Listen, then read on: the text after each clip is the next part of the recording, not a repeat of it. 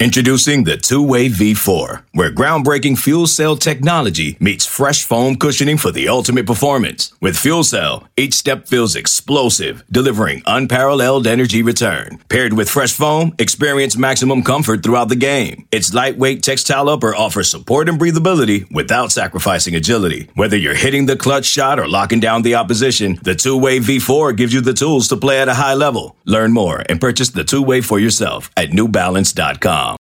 Welcome to Inside the Tunnel, brought to you by VT Scoop 24 7 Sports. My name is Andrew Alex. I am joined by everyone but Evan Watkins. Matei, Doug, how you guys doing? Doing well. Glad to be back on the on the grind. I feel like we keep saying we're coming back, but then we release an episode once a month. But looks like we're uh, about to to hit our stride and release a couple a week if we can keep on top of it, which I think we will. So I'm excited and motivated for the season. Yeah, according to our corporate overlords, we do not have a choice, but it's football season. We're back. You know, it, it smells like we are just weeks away from the moment that everyone's been waiting for Nebraska and Northwestern playing each other in Ireland. I was going to ask, you're our Nebraska guy, Andrew. Yeah. Excited for the Huskers? From what I've heard, Lincoln's going crazy. They're they're talking about the playoff coming off of that three win season. So we'll Is that like an eight thirty kick or no eleven thirty kick in Lincoln for for the Ireland game. Oh, trust me, they'll be up. They'll be up. But we got to get into what's important, and that's the Hokies. And I think that the tenor and the tone of maybe these next couple podcasts as we go into preview the season. We'll, I guess, have the goal of tempering fan expectations, maybe, or at least being realistic about expectations for this team. You know, in year one under under Brent Pry, uh, it's not a team that's built to make a run to the ACC championship, at least on paper. But I want I want to go through it, and, and it starts with the quarterback position. As of today, that being Tuesday, the 16th of August. No starter has been officially named, though that is on the horizon. Doug and Matei, after everything we've heard all off season long, do we have any reason to believe it's not Grant Wells? No, I certainly don't think so. Um, Brad Glenn even think told the Athletic over the summer that he was that if he had to pick somebody that day they already knew or they knew who it was at that point. Uh, doesn't seem like any of that has changed. Grant Wells seemed to establish himself with a pretty comfortable lead there in the spring and carried it over. I agree with the decision to, you know, hold off on making a decision until until August. you know, I don't think it was it would have been fair after you know 15 practices under a new staff and a new scheme to to be like, oh, that's that's definitely the guy. And sorry, Jason Brown, you're now the backup. Um, but but certainly now after a couple scrimmages and a couple weeks of fall camp, it seems like you know Grant Wells is still in the lead, still likely to be the starter, and you know I think that sets up pretty well for what Brent Pry is going to try and do here over the next couple years and in rebuilding this program and and by going with Wells with three years of eligibility left. Um, certainly seems like that's a guy they they hope to at least build around this this first part of the the Brent Pry era. Yeah, I mean, I'll, I'll say this, right? When we look back, you know, what, what is now almost nine months ago when Brent Pry was named the, the next head coach at Virginia Tech, and given the nature of the transfer portal in 2022, people thought there might be a, a, very big name splash at the quarterback position. Instead, we ended up with the combination of Brown and Wells. You know, Brown being a guy who had a little bit of SEC experience, a couple wins under his belt. Wells being someone who had had some success as a multi-year starter at the group of five level. Neither really pop off the page. Now that we know that Wells is a guy, Matei, you know, where should expectations be set for him? is this a guy that sh- has a chance to be a, a top half of the ACC quarterback? I mean, obviously the ACC is tremendously deep when it comes to quarterbacks, but I think the expectations for Grant Wells has to be building upon last year. I mean, we all knew that it was Braxton Burmeister, maybe for the first year ever, going in as the clear cut guy. And it you know, Virginia Tech just didn't get enough out of the position. And you can look back a few years and say that Virginia Tech did not get a lot out of the position. And we don't know the makeup of this offense yet. We haven't seen what, you know, it's going to look like under Tyler Bowen. But I think Grant Wells is a guy that's going to be kind of, you know, a game manager for the offense. It seems to be a run heavy offense, leaning heavily on that Joe Rudolph offensive line. Um, and then just um, kind of getting yards where you can through the air, uh, more of like a, a Big Ten prototypical offense uh, than the offenses we've seen over the cat over the past few years. So um, I'm not expecting you know crazy numbers out of Wells like 3,000 plus yards, 25 plus touchdowns, but um, I think the big thing for him too is just uh, keeping those interceptions down and and um, you know taking care of the football. You know, based on what we've seen out of him in Marshall, though, Doug, how much of a concern is taking care of the football? I, I think that a comparison that's been made many times, yeah, at least in the Virginia Tech online community, whether it be on the boards or on Twitter or what have you, is Ryan Willis. And to some fans, that makes them cringe. Do you think that it's going to kind of be a, a boom or bust thing where, where Grant Wells is going to take a lot of risks, or do you think he plays within the ball control offense that Virginia Tech's trying to run? Yeah, it's certainly going to be interesting. Uh, 22 picks over two seasons, I think 13 and 9 at Marshall, and now he's taken a step up in competition uh, to the Power 5 level. Uh, is decision making something that can be coached and developed over time? Um, maybe. You know, I think that's probably dependent on each person. Uh, and I think also you would have to be concerned that he played so much at Marshall and and you know didn't didn't quite develop. So so when is that light going to turn on? I think he's a nat. You know, even based on the little bit of what we saw of him in the spring game, it seemed like he's kind of a natural gunslinger, risks risk taker kind of guy. I don't think you want to limit that too much, but I'm sure Brad Glenn is is hoping to uh to get him into some good situations where where they can try and you know limit some of those those ball security concerns. I think that's the big I think it's the big thing with him. If he takes care of the ball, he's probably Virginia Tech starter the next three years. If he doesn't take care of the ball, Jason Brown's probably starting in October at some point.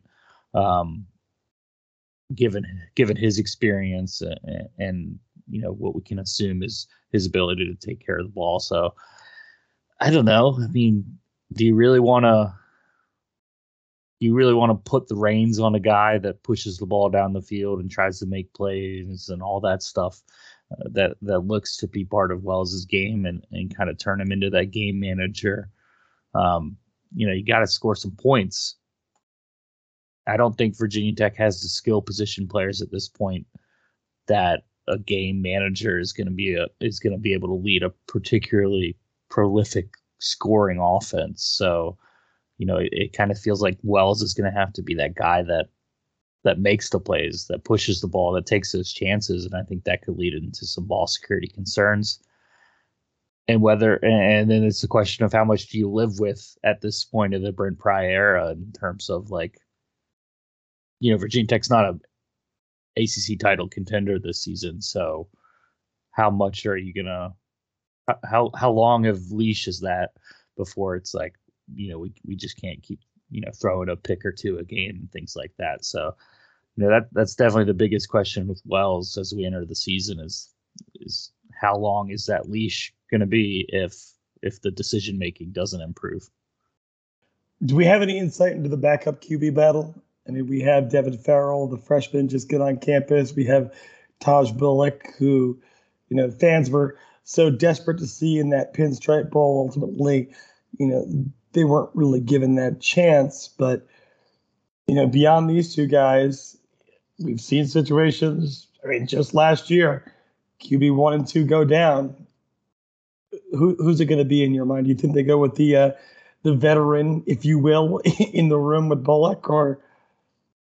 Well, that's the that's the that's a really good point. I'm glad you brought that up because you you know Grant Wells is essentially the starter. I mean, Jason Brown, he's you know, is he going to leave and look for an opportunity? It's a bit too late for that. So he's probably going to stick it out as a backup. How involved will he be?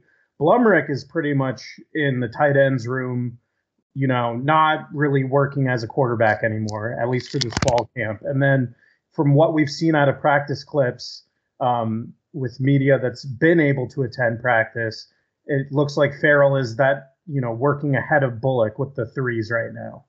Um, and if that's the case, is he really going to avoid a red shirt year? I don't know. But that tells you a lot more about Taj Bullock coming back and maybe not solidifying himself there. So you're talking about Brown. You're hoping and, and praying that he's staying around. Um, again, it's probably too late. Blumrick is already gone from that room, and then you're looking at Devin Farrell is currently edging out Taj Bullock if we're reading into the tea leaves. So it gets pretty thin if Grant Wells is unable to go. But obviously, you're looking at Jason Brown and Grant Wells to kind of give you depth throughout the season. You shouldn't have to go further than that. So you mentioned Connor Blumrick, and I guess that's a good transition. Talking about the tight end room, you have Drake Julius, Deluius, who knows? It's been years. We still haven't figured it out. he's certainly been around. Uh, you know, you have Nick Gallo and then you have Blumrick. It, it seems like the competition for snaps at that position is as open as it might be for any position on the offense. I'll ask you guys, what do you think? How does this shape out? I think Gallo is the traditional um, tight end uh, he's gonna. He, I, I think he's the number one tight end and probably plays the vast majority of the tight end snaps. And then I think Delois and uh, Blumrick essentially, you know, the Blumrick isn't a isn't going to stick his hand in the dirt as a true tight end. He's going to be more of an H back, kind of like Keytaon Thompson at uh at UVA, where he lines up all over the field. But I th- I feel like he's going to take Delois's reps um, more than Gallo's and kind of be the third or fourth receiver there. Uh, so that I mean, I, I see those as the kind of the top three tight ends with with Gallows still as your your more traditional guy that can be a inline tight end, and they'll probably move him around a little bit. The, I think the really interesting thing is is the I guess that would be the fourth tight end there between the the three true freshmen, Dae'Quan Wright, Harrison St.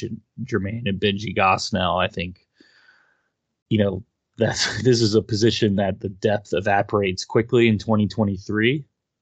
Uh, and you got three true freshmen this season. You certainly don't want to go into next season with three redshirt freshmen who have never played. So at least one of those three is going to play, maybe two of them. Um, you know, I, I, you know, with a four game redshirt rule, maybe you even get all three of them in at, at, at some point um, in some role, even if it's just on special teams. So that that's a that's a deep position for Virginia Tech with kind of a lot of short term and long term implications for how they handle it this year. And yeah, I don't think it hurts any of them that uh, their position coach is also the offensive coordinator. Yeah, it'll certainly be interesting to see how the tight ends, you know, are, are used in this offense and the distribution of snaps as far as a name that circulated on the boards for years, it seemed, in Benji Gosnell, four star type guy, one of the Hokies' top recruits in this, I guess you could call it the first class of Brent Pry, but Brent Pry was able to continually secure that commitment for Gosnell. The dude was at one time committed to Ohio State. A torn ACL later, can we expect to see him on the field actually playing for the Hokies this year? I don't think so, simply because you mentioned it, the torn ACL that kind of impacted his senior season and, you know, caused Ohio State to kind of cool off on him. But um, certainly he's back and fully healthy. But in terms of, you know, like Doug was saying, these three freshmen, not just Benji, but it's going to be tough to get on the field with all the responsibilities of a tight end. Not to mention you have two guys, three guys, if you want to include Tyler, um, who are experienced in that role and, you know, how important blocking is to this offense and how many times they're going to use two tight end sets, sets strictly for blocking. I mean, that's part of the game too. So maybe in packages where they work as wide receivers, but other than that, I think it's going to be very limited reps for the three freshmen. All right, let's move on to the offensive line here, where it seems our starting five has been established, I guess, going back to the spring with Silas Dzansi, Jesse Hansen, Johnny Jordan, Kaden Moore, and Parker Clements.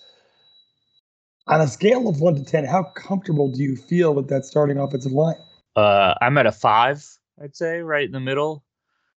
You know, Dzansi and Jordan are probably your your experienced returners. I think there's certainly some questions still about Dzansi at left tackle. People are glowing about his his progress and his play there, but you know that's always a wait and see until it's you know someone in another jersey lining up against him. He's got a huge role protecting Wells's blind side this year, or, or you know whoever ends up being the quarterback. But um, you know that's a that's a that's a pretty important position on the offensive line, and I think you feel decent about him there, but not quite all the way confident. Jesse Hansen at left guard to me is a complete unknown.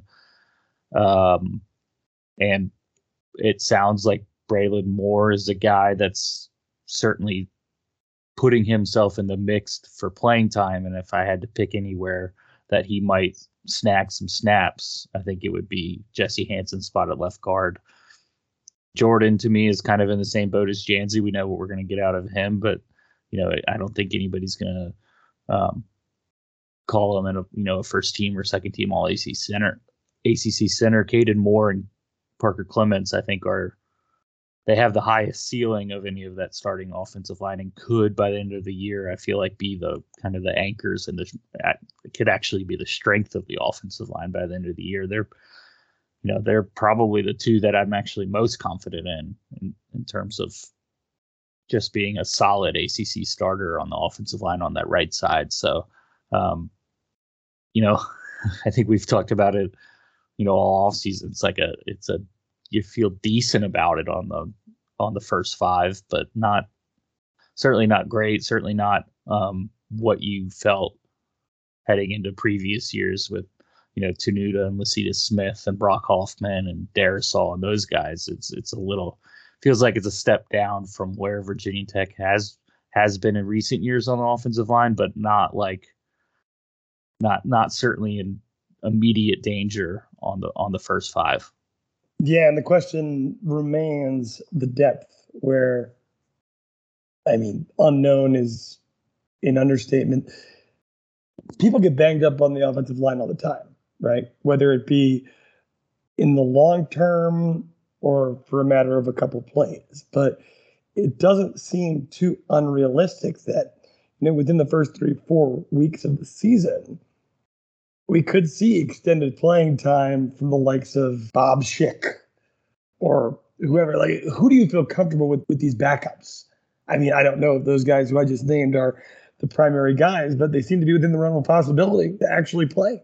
I, I think the answer is nobody knows. I mean, depth is one of those things that we can go through multiple positions here, and it's just it's not great, and that's the reason you're bringing in a new coach. I mean, you have Jack Hollifield who's a makeshift offensive lineman after you know committing to Virginia Tech as a tight end. Will Jones, who could be you know a backup tackle, is a walk on. You know, there's several guys like that um, in the two deep right now that we think. Uh, I think you know in terms of depth, it's going to be those first few games that are crucial to establish it. Getting guys like a Braelin Moore, who's a true freshman, into the mix late in the game if you're up, hopefully uh, against an Old Dominion in the first game, you know, potentially there, or Wofford later on. Those are going to be valuable times to see these guys. Brody Meadows, Xavier Chaplin, two highly regarded recruits that could, you know, play inside and outside and provide that valuable depth. So the the the answer is we don't know right now, and I don't know if the coaching staff really feels comfortable with that second unit yet. But I think it might have to progress into the f- first few weeks of the season in order to establish that. Yeah, I mean, just uh, I guess all we can do is pray for the health of those starting guys, because seriously, it's true. It's a good opportunity for a bunch of true freshmen to play pretty play immediately. There will be baptism by fire. Xavier Chaplin better be ready to go. Braelin Moore sounds like he's ready to go. I I, I think Virginia Tech probably has six offensive linemen they feel decent about at this point. Maybe Jack Hollifield as the seventh as a center guard guy. You know, I guess you feel better about the interior backups. The offensive tackle, what happens there? If if Dzansi goes down, if Clements goes down, who knows? Does Clement slide over to left tackle and Chaplin plays right tackle? Probably a little easier to play that spot as a true freshman. Maybe, maybe not. Uh, Bob Schick, can he get in there and be serviceable? I don't know. It, you know, given what it sounded like Braelin Moore is doing at guard, I, uh, I feel a little better inside than than outside of, of of what happens. What's the plan B outside? It's a little scary. I found myself thinking the other day, just in my own internal monologue, like, wow, now would be a great time for one of these freshmen to just be like a Christian Darrisaw, like an out of nowhere freshman All American caliber player that no one would have expected. That would be just what the doctor ordered for Virginia Tech. But more positions to preview on offense and more questions. The wide receiver position doesn't have a clear number one guy either, right? where it seems like you know Tre Turner had played that role alongside Tayvion Robinson too.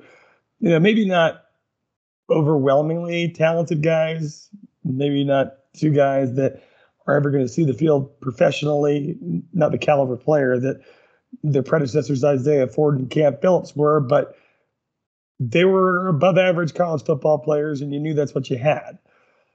Now you have a makeshift rotation of an experienced veteran and Kaleb Smith. You have Da'Wain Lofton, who showed flashes as a freshman. And then you have the group of five transfer, Jadan Blue, among others. How does this group shake out, gentlemen? Here's where I get kind of concerned. I mean, we've heard so much about Kaleb Smith. According to the depth chart, he's grew two inches, gained 20 pounds, so he's 6'4, 220 now uh, which is great for his pro prospects. He looked great in the spring game uh, and detailed his celebrations that he didn't get to under Fuente. But outside of him and Da'Wain Lofton, I'm very worried about this group. Jadan Blue has been injury prone throughout the offseason. We know what he's capable of. We saw it at Temple. Um, even if he gets 80% of what he did in that production to Virginia Tech, you know that's much needed and he's going to be you know one of those top three guys.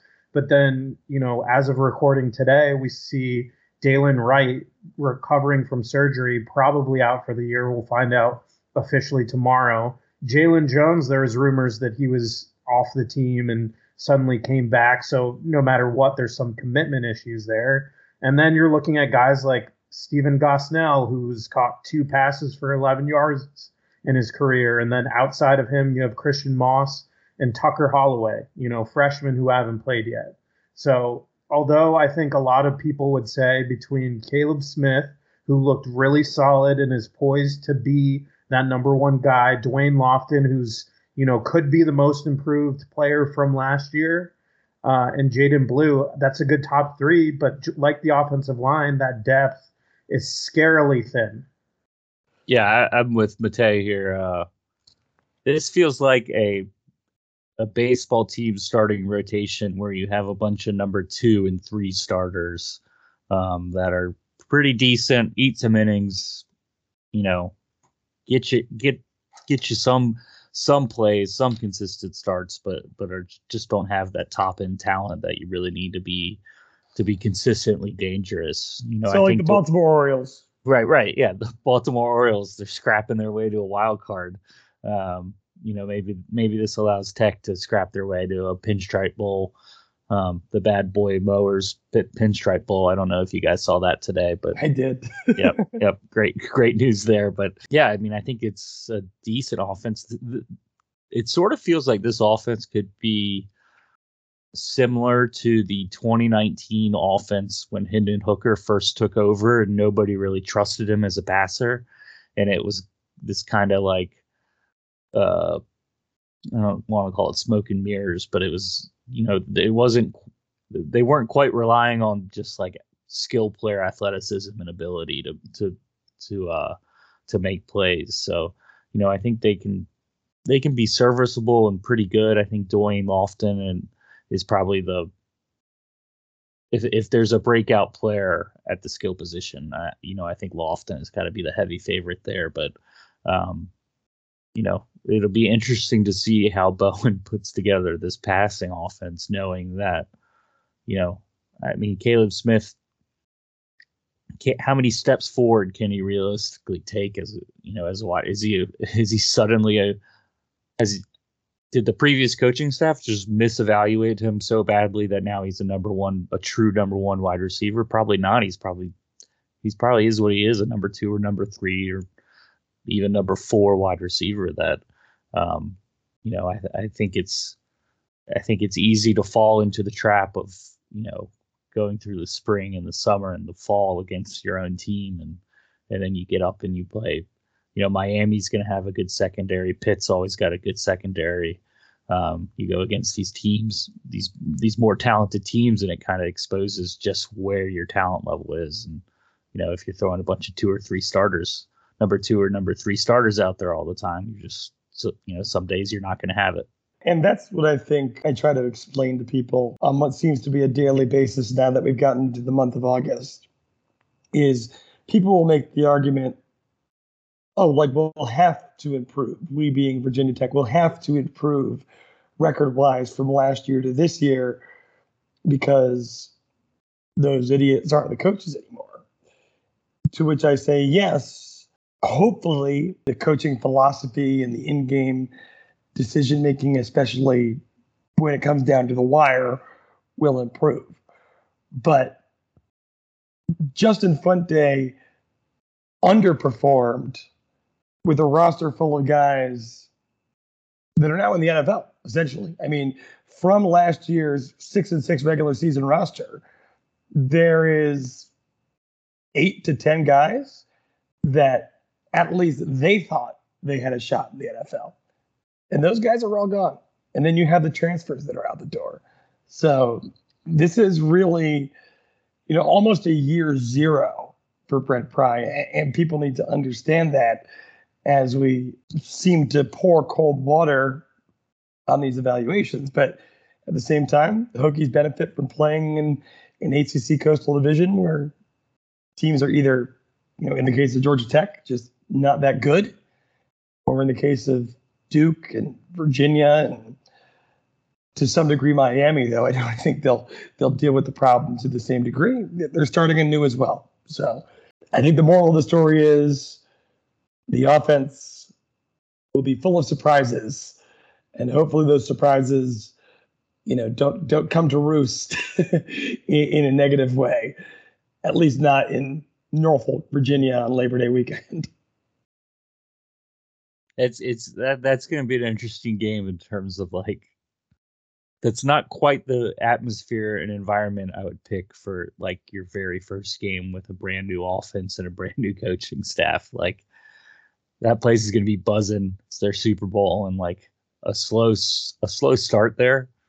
Um, yeah, I I don't you know that that one definitely gives you a little uncertainty in terms of like breaking in a new offense. I think you know, I definitely think Virginia Tech would rather open with Wofford this year. And speaking of uncertainty, one more position that seems to have been the most uncertain of all for Virginia Tech over the course of the last, like, I don't know, since David Wilson left. That's the running back room. You got a number of guys, you got some injury questions. You have certainly a veteran leader in the room. And you have some guys that have been talked about a lot and never seen the field, and you have some guys that have seen the field some early in their career and not been talked about much since. The running back room, what do we think? I'm actually pretty excited about the running back room. I I don't know what we'll hear tomorrow about Malachi Thomas and his absences from fan day, practice, media. I mean, you name it. Um, but he's the one to keep an eye on, depending on the severity of an injury, if he's injured um, or his absence. But because um, obviously we know that he probably has the most of the breakout potential of the room. Jalen Holston, we know what he can bring. We've seen spurts of him do really well, and we've also seen spurts of him, you know, be kind of invisible. Um, but he's a guy that has stuck around and he bets on himself, and I think he's definitely a valuable guy and can spell reps no matter which way. Uh, and then just looking beyond those two, I'm really excited about Chance Black. Um, I think he's kind of like a gadget guy um, that can play kind of you know all over the field, and I think he'll get a lot of opportunities in different ways.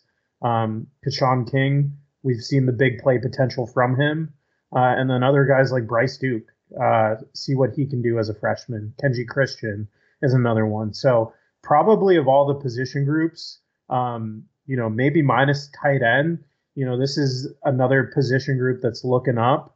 You may not have that star guy again with a lot of these position groups. It's going to take time to layer in that talent, recruit guys that are, you know, four star guys, bring them in, um, and, and really build that solidified number one guy. But in terms of what Virginia Tech's offense is going to be for next season, and knowing that they're going to use a bunch of guys to accomplish what they want to in the ground game, I'm pretty excited about this group. Um, and again, it depends on Malachi Thomas and his health, but um, if he can stay relatively healthy or you know come back relatively soon, I think the the ceiling is probably the highest of the skill position groups. I, am not as high on, the running back room as Matei is. Uh, last season, Malachi Thomas was the only player that could uh, that could break a tackle and make pick up some some chunk yardage there, and that was only for three games. I think if Virginia Tech gets a better running game this year, it's largely on the back of Joe Rudolph's offensive line, which we've already talked about that riskiness and the level of concern there. Um, you know, I think it's a Holston.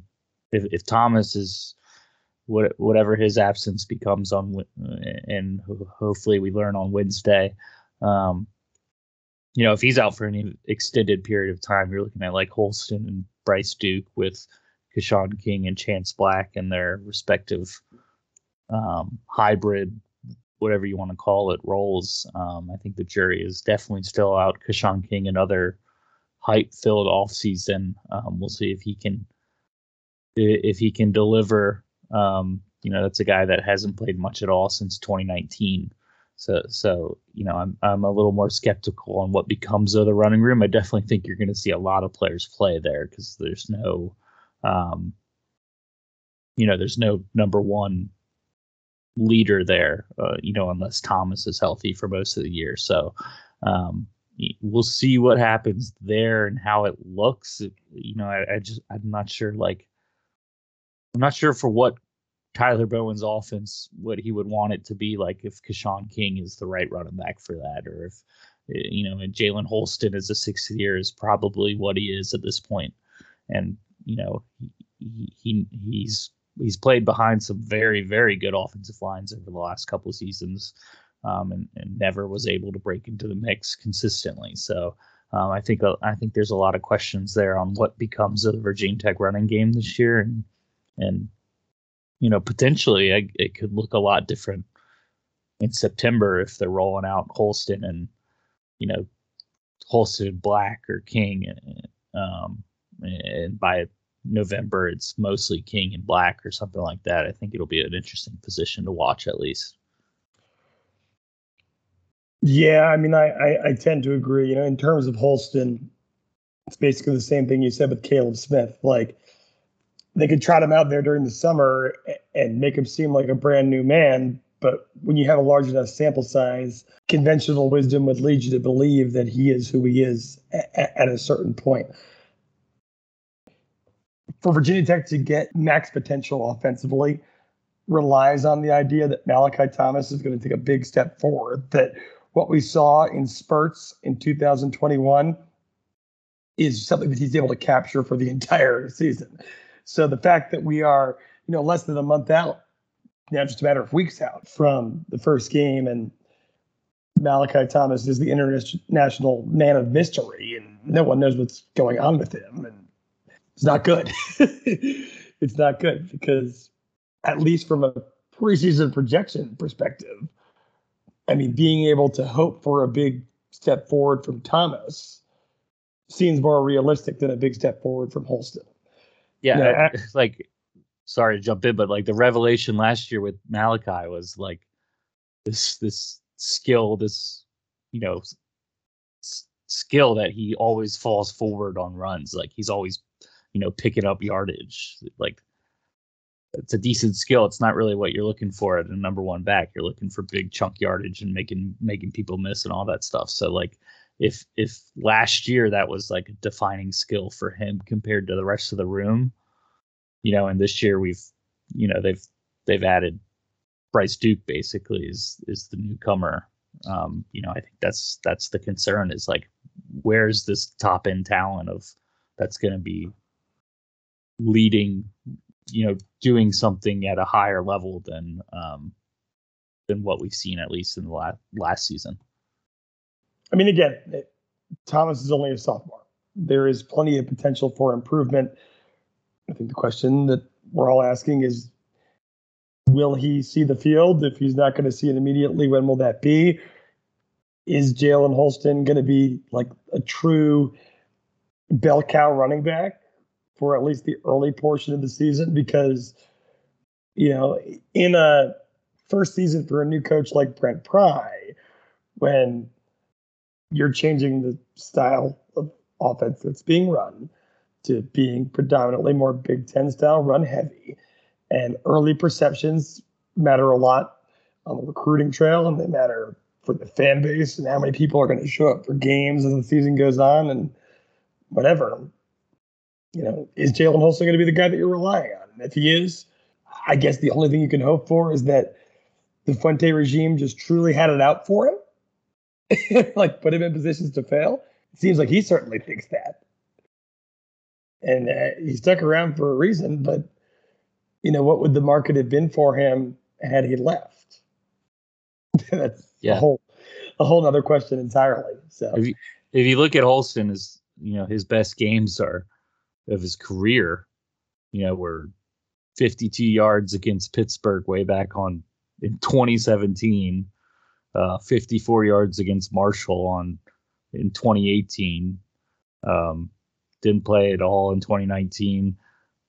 58 yards against Virginia in 20 in 2020, and then last year he had 49 yards in the season opener against North Carolina. Like that, uh, that that is just what he is. I feel like like there's not he's tapped out. He's probably tapped out, but he's also probably you know the starting running back on day one for Virginia Tech at this point. Um, if if Thomas is unavailable, and you know, particularly with an ACC opponent in week two, I, you know, I could see, you know, I don't think Brent Pry is unlike any other coach where he's going to lean on experience in in the you know in a key early season game like that. So we'll I think we'll see him early, and just like the rest the the last five years of his career, you know, I think there's probably higher ceiling guys that they turn to as the season progresses. All right. Well, that should about wrap it up for our offensive preview. Folks, keep tuning in to Inside the Tunnel, Scoop 24 7 Sports. Get that VIP subscription. Doug Matei, any last words? Come back for our defensive preview coming up. Just Time for that days. one. Can't wait. Literally can't wait. Until then, my friends, go Hokies.